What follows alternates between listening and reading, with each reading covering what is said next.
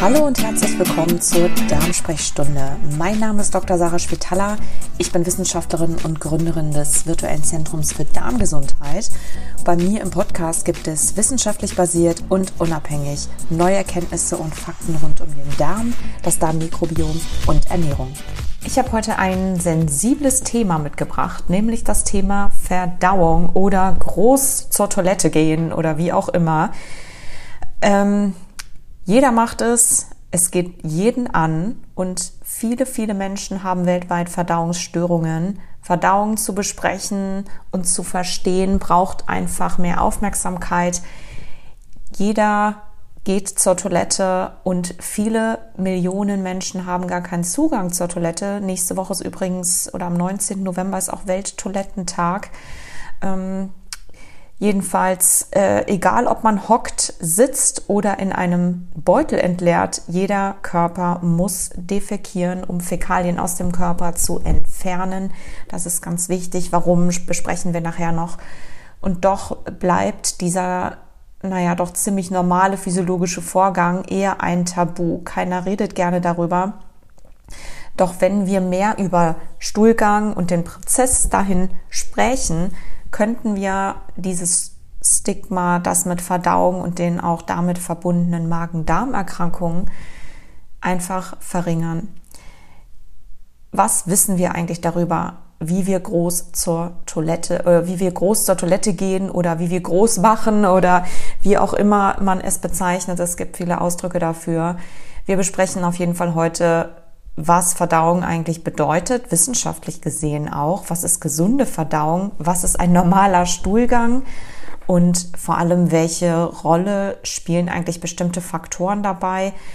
Wie sieht es mit Verdauungsstörungen aus? Ähm, hierbei spielt die Darm-Hirn-Verbindung eine große Rolle.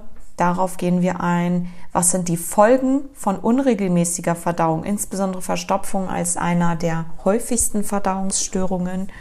Und natürlich gibt es am Ende auch ein paar Tipps, wie man seine Verdauung deutlich verbessern kann, ohne jegliche Medikamente auf jeden Fall, denn das ist definitiv möglich, weil die Ursachen von Verstopfung oder Verdauungsstörungen doch relativ ähnlich sind. Gut, aber gehen wir mal rein in die Episode. Was bedeutet eigentlich gesunde Verdauung wissenschaftlich gesehen? Wie häufig geht man zur Toilette für normalen Stuhlgang? Groß ausscheiden ist auf jeden Fall ein ziemlich komplexer und von unserem Körper koordinierter Prozess, der mehrere physiologische Systeme in dem Sinne umfasst. Und zwar, ähm, naja, oder sagen wir, sowohl Stuhlgang zu haben, also auszuscheiden, als auch Kontinenz, also die Kontinenz, also das, das Einhalten, ja, also Ausscheiden und Einhalten hängen von einem gesunden Darm, also morphologisch gesunden Darm ab und darüber hinaus aber natürlich auch noch von der Koordination anderer Systeme in unserem Körper, darunter zum Beispiel dem Darmnervensystem, unsere Muskulatur, also insbesondere die, natürlich die Darmmuskulatur, das Hormonsystem und natürlich das kognitive System, heißt also alles, was so unser Verhalten, unsere Emotionen und Psychosoziales betrifft. Ausscheiden besteht im weitesten Sinne eigentlich aus vier Phasen oder so hat man das wenigstens definiert. Einer basalen Phase, einer präexpulsiven Phase, einer expulsiven Phase, einer Ausscheidungsphase ne, und einer Endphase. Wobei der Ausscheidungsprozess schon bis zu einer Stunde vor dem eigentlichen Zeitpunkt der Ausscheidung beginnen kann. Ja, das ist interessant, weil wir können einfach daraus ziehen, in unserem Körper laufen vorher erstmal viele andere Prozesse ab, bevor wir eigentlich überhaupt ausscheiden. Ja, also das muss sehr, sehr streng koordiniert werden. Verdauung beginnt im Kopf und endet am Darmausgang. Die Häufigkeit des Stuhlgangs, also wie häufig gehen wir zur Toilette, variiert bei gesunden Erwachsenen ziemlich stark zwischen drei Stuhlgängen pro Tag bis zu drei Stuhlgängen pro Woche. Das hat man natürlich eben wissenschaftlich untersucht. Die größte Studie fand erst 2018 statt, ist noch gar nicht so lange. Äh, und die ersten Untersuchungen zum Thema Verdauung fanden auch erst 2010 statt, also die richtigen Studien dazu. Die größte Studie jedenfalls zur Untersuchung der Stuhlgangshäufigkeit bei gesunden Erwachsenen waren fast 5000 Teilnehmer in den USA, von denen immerhin 95 Prozent angegeben haben, dass sie eine Häufigkeit oder ja, zwischen dreimal am Tag und dreimal in der Woche äh, zur Toilette gehen. So, das hat man dann damals als den normalen Bereich definiert, wobei man eben sagen musste, es ist eine große Range drin.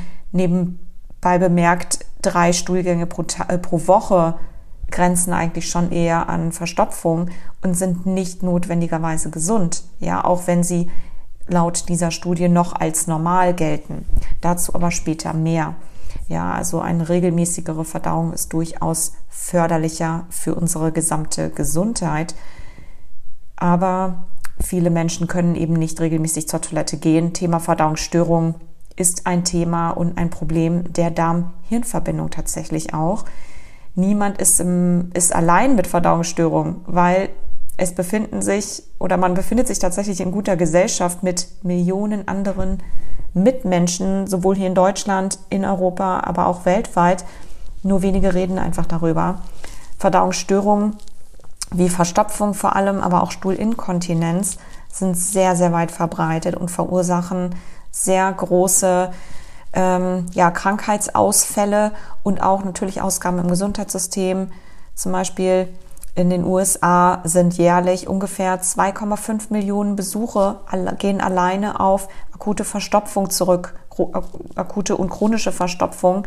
Das ist ähm, und zwar als dritthäufigste Darmerkrankung, ja, das, ähm, die gemeldet werden in den USA.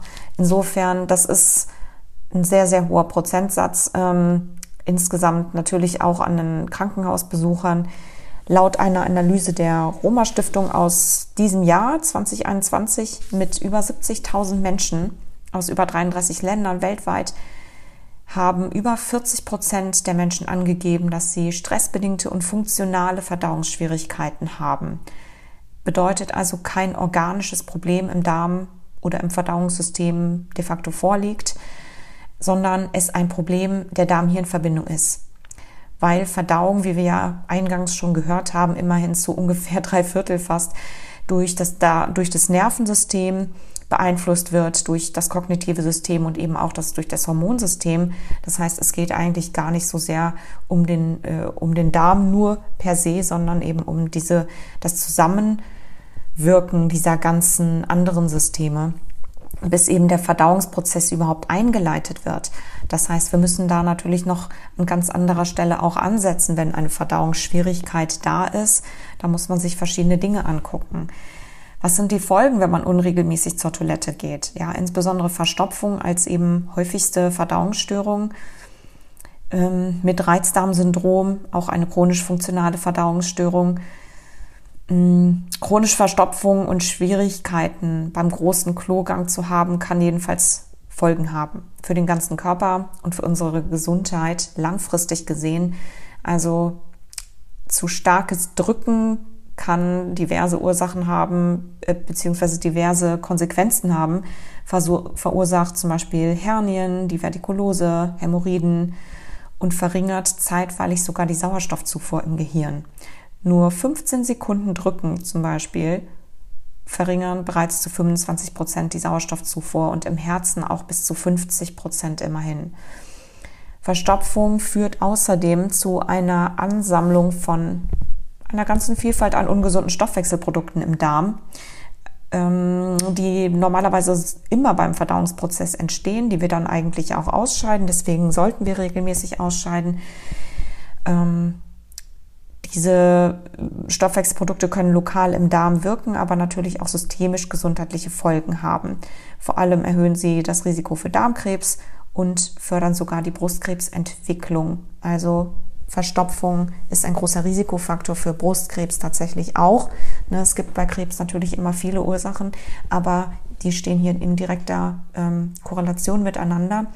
Bei Menschen mit Verstopfung werden gleichzeitig weniger ähm, gesunde bzw. entzündungshemmende Stoffwechselmoleküle im Darm festgestellt oder im Körper auch festgestellt, wie kurzkettige Fettsäuren, die von unserer Darmflora hergestellt werden. weil nämlich die Verdauungsgeschwindigkeit, also ob wir Verstopfung haben oder eben regelmäßig zur Toilette gehen, einen sehr großen Einfluss auf das Darmmikrobiom hat und das Darm und die Darmmikrobiomgesundheit. Da gehe ich jetzt hier an der Stelle nicht weiter drauf ein, das würde sonst ein bisschen episch werden.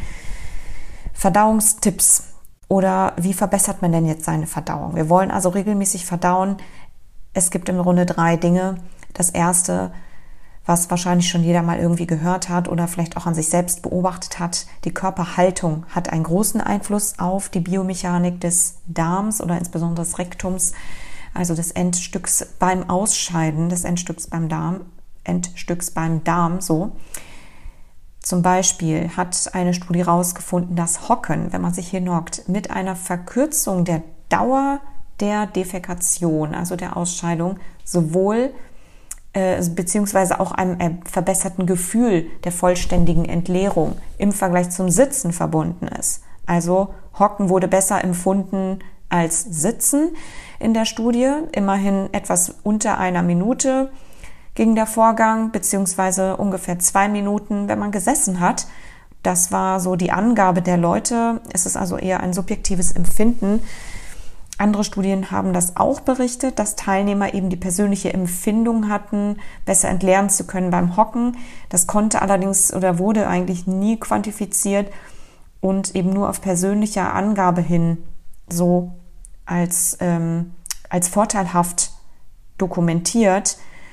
Andere Studien haben das hingegen nicht bestätigen können oder sogar widerlegt. Insofern, ob ein Fußhocker sein muss, oder welche Position auch immer ist nach persönlichem Empfinden am besten auszuprobieren.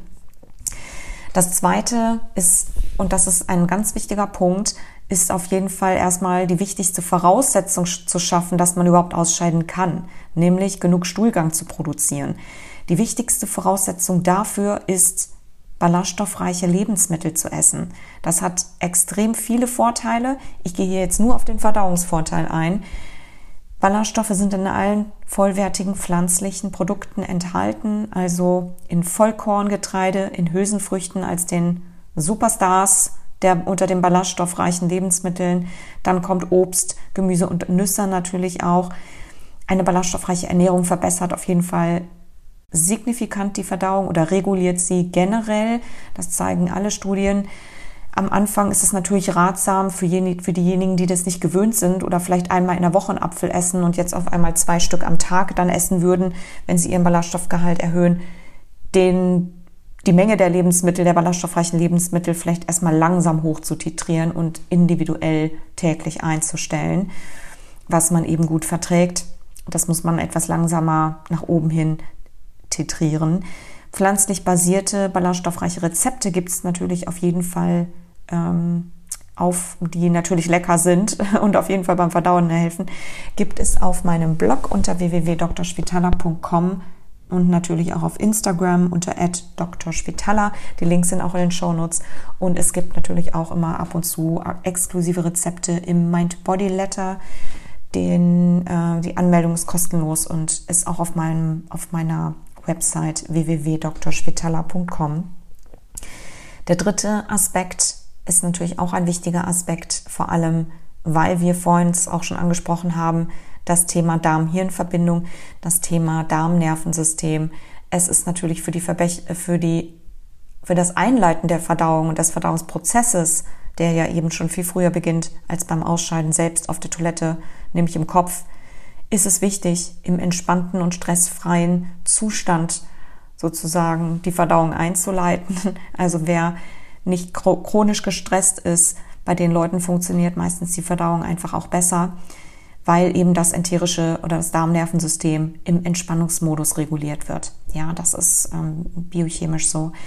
Hierzu ähm, und für mehr Details gerne mal in das Interview reinhören mit der, was ich vor einer ganzen Weile geführt habe, mit der Psychologin Hella Sudero.